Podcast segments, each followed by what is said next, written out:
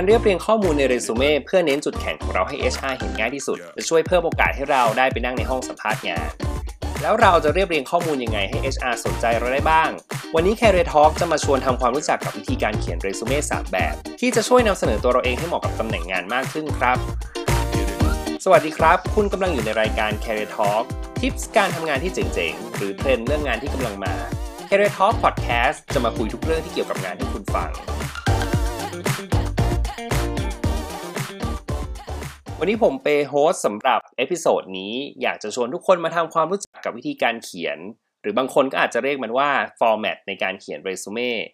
ซึ่งถ้าเราลองค้นหาตัวอย่างของเรซูเม่ในอินเทอร์เน็ตแล้ว ก็พอจะมองเห็นรูปแบบยอดนิยมที่ใช้กันอยู่ รูปแบบที่เราเห็นกันบ่อยๆ เนี่ยเขาเรียกมันว่าอะไร มีจุดเด่นแบบไหนเหมาะกับใครบ้าง แล้วถ้า format ยอดนิยมนี้ไม่ได้ช่วยส่งเสริมคุณสมบัติของเราในเรซูเม่เลย จะมีวิธีการเขียนแบบไหนที่จะส่งเสริมประวัติของเราให้ได้ดีกว่าบ้าง วันนี้เราก็เตรียมให้อีก 2 แบบนะครับ ให้ได้เลือกใช้กัน แบบแรกที่จะพูดถึงก็คือรูปแบบยอดนิยมที่หาเจอได้ง่าย ๆ ในอินเทอร์เน็ต รวมถึงเป็นรูปแบบฟอร์มที่มักจะใช้กันในเว็บหางานสมัครงานต่างๆ ด้วยนะครับ ก็จะมีวิธีการเขียนข้อมูลแบบเรียงไทม์ไลน์จากล่าสุดไปอดีต เป็นการเขียนที่จะช่วยให้ HR เห็นประวัติของเราชัดเจน เห็นที่มาที่ไปของเรา เป็นการเขียนเรซูเม่แบบเน้นประวัตินั่นเองครับวิธีการเขียนแบบนี้เราจะเรียบเรียงข้อมูลของเราตามประวัติ โดยจะเรียงลำดับจากปัจจุบันแล้วย้อนไปอดีต หรือที่เรียกกันว่า reverse chronological format ซึ่งการเรียงลำดับตามไทม์ไลน์จากปัจจุบันไปหาอดีต ถ้าเป็นประวัติการทำงานก็คือบอกตำแหน่งและที่ทำงานล่าสุดก่อน แล้วค่อยๆ ย้อนไปเรื่อยๆ แต่ถ้าเป็นประวัติการศึกษาก็คือให้ข้อมูลวุฒิการศึกษาล่าสุดก่อน แล้วค่อยย้อนไปวุฒิก่อนหน้านั้นครับ ลองหยิบปากกากับกระดาษมาจดโน้ตตามไปด้วยกันนะครับ วิธีการเขียนเรซูเม่ประเภทนี้จะมีโครงสร้างแบบเรียงไทม์ไลน์จากปัจจุบันไปอดีต เวลาเขียนเราก็จะเริ่มจากส่วนแรกก็จะเป็นข้อมูลส่วนตัวนะครับ หลักๆ ก็คือชื่อเบอร์โทรศัพท์และอีเมล ส่วนที่2เนี่ยจะเป็นข้อมูลการศึกษา ก็จะใส่ข้อมูลวุฒิการศึกษาปีล่าสุดไว้เป็นข้อมูลแรก แล้วย้อนอดีตไปเรื่อยๆนะครับแต่ไม่ต้องย้อนไปไกลมาก อย่างมากที่สุดก็ใส่ข้อมูลถึงแค่ระดับ ช่วงมัธยมปลาย ปวช หรือ ปวส ก็พอนะครับมต้น ประถมอนุบาล องค์กรไม่ได้เห็นเป็นข้อมูลที่สำคัญ ใส่ลงไปก็จะเกินความจำเป็น แล้วก็เปลืองที่ในเรซูเม่ใบเปล่าๆครับ ส่วนที่ 3 จะเป็นข้อมูลของการทำงาน เล่าจากบริษัทและตำแหน่งงานล่าสุดก่อน แล้วค่อยๆย้อนไปถึงบริษัทและตำแหน่งงานก่อนหน้านั้นนะครับ ส่วนที่4เนี่ยทักษะต่างๆ ที่เรามี แล้วก็ส่วนที่ 5 ก็คือความสนใจหรือความสามารถอื่นๆ ถ้ามันช่วยส่งเสริมกับตำแหน่งงานที่เราสมัครอยู่ก็ใส่ไปได้นะครับ แต่ถ้ามันไม่ได้ช่วยเสริมเท่าไหร่เนี่ย ส่วนนี้ก็ไม่ต้องใส่ก็ได้ครับ การเขียนเรซูเม่แบบเน้นประวัติ หรือแบบ reverse chronological format มีข้อดีก็คือ ถ้าเป็นเด็กจบใหม่ที่สมัครงานตรงสายงานเนี่ย จะทำให้ประวัติการศึกษาของเราโดดเด่นขึ้นมาครับ องค์กรก็จะเห็นง่ายขึ้นว่าเราอะเพิ่งเรียนจบอะไรมา มีความน่าสนใจตรงไหน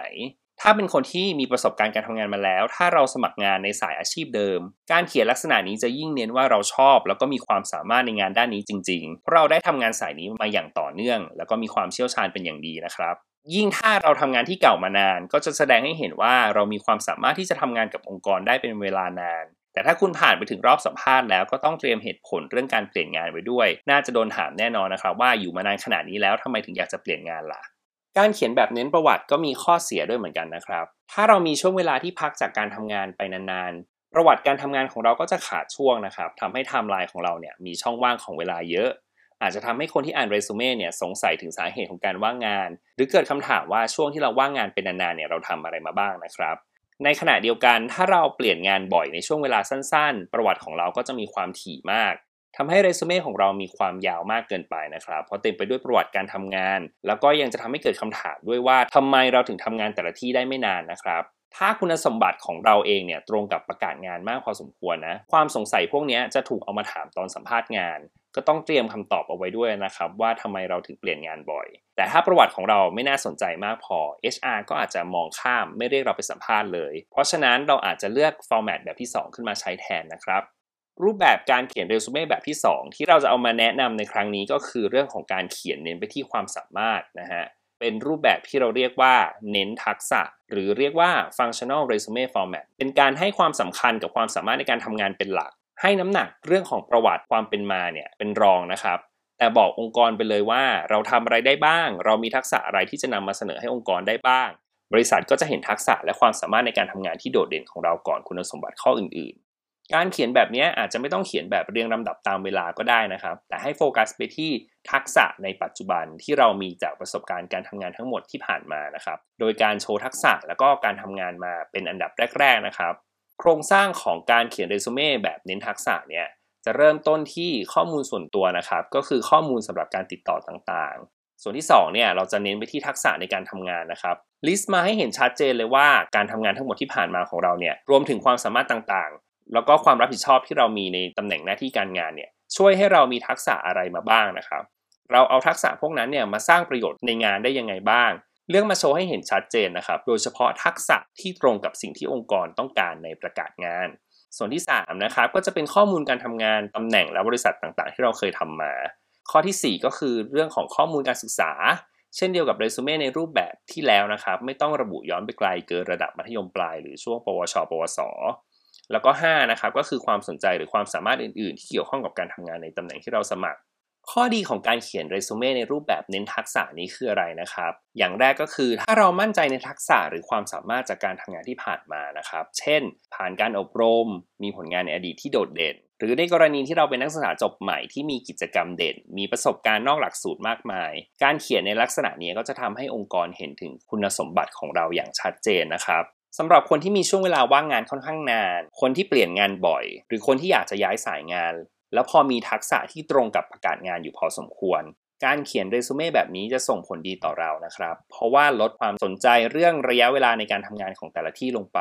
โน้มน้าวให้ผู้ที่อ่านเรซูเม่ของเราเนี่ยให้ความสนใจกับทักษะของเรามากกว่าเรื่องอื่นๆนะครับส่วนข้อเสียก็คือ ถ้าเรามีความสามารถไม่โดดเด่นมากพอนะครับ ก็อาจจะเรียกความสนใจไปที่ทักษะของเราไม่ได้ HR ก็ยังจะสนใจเรื่องของการทำงานในแต่ละที่อยู่นะครับ หรือการที่เราเรียนจบมา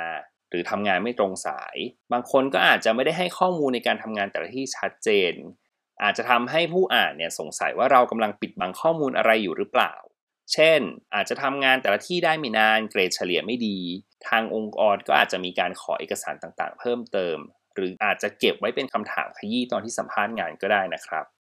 มาถึงรูปแบบที่ 3 นะครับ รูปแบบนี้เป็นการนำวิธีการเขียน 2 แบบแรกมาผสมกัน เพื่อโชว์ทั้งประสบการณ์แล้วก็ความสามารถนะครับ เรียกว่าแบบผสมรวมหรือ combination format นะฮะลักษณะการเขียนก็คือการเอามาผสมกันตามชื่อเลยครับ บางส่วนของเรซูเม่จะเขียนในลักษณะที่เรียงตามไทม์ไลน์เมื่อถึงข้อมูลเรื่องของการศึกษา หรือการทำงานก็จะเขียนในเชิงอธิบายความสามารถ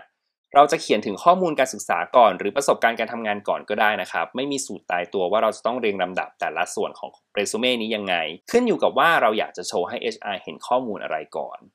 การเขียนแบบนี้เหมาะสำหรับคนที่มีประสบการณ์การทำงานมาแล้วจะแสดงให้องค์กรเห็นว่าเรามีประสบการณ์การทำงานยังไงบ้างทำงานที่ไหน ระยะเวลาเท่าไหร่ การเติบโตในสายอาชีพเป็นยังไง แต่ละตำแหน่งของเราเนี่ยมีทักษะที่ได้รับจากการทำงานยังไงบ้างนะครับ ซึ่งเป็นการให้ข้อมูลที่ชัดเจน แล้วก็ครบถ้วนมากกว่าการเขียนเรซูเม่ใน 2 แบบแรก แต่ถ้าเราไม่มีทั้งประสบการณ์ที่ตรง แล้วก็คุณสมบัติอาจจะยังไม่ถึงสิ่งที่เขาต้องการ เช่น ยังเป็นนักศึกษาจบใหม่ การเขียนแบบนี้อาจจะไม่เหมาะเท่าไหร่นะครับ เพราะว่าไม่มีประสบการณ์หรือทักษะอะไรพิเศษที่จะเอามาไฮไลท์ในเรซูเม่ได้เลย นี่คือ 3 รูปแบบหรือ 3 format สำหรับการเขียนเรซูเม่ที่เราเอามาฝากกันนะครับ จะเลือกใช้วิธีการไหนก็ขึ้นอยู่กับทักษะและก็คุณสมบัติที่เรามีเทียบกับประกาศงานในตำแหน่งที่เราอยากจะสมัครนะครับ แล้วมาลองดูกันว่าการเขียนวิธีไหนเนี่ยจะช่วยทำให้จุดแข็งที่เรามีเนี่ยโดดเด่นมากกว่ากันครับ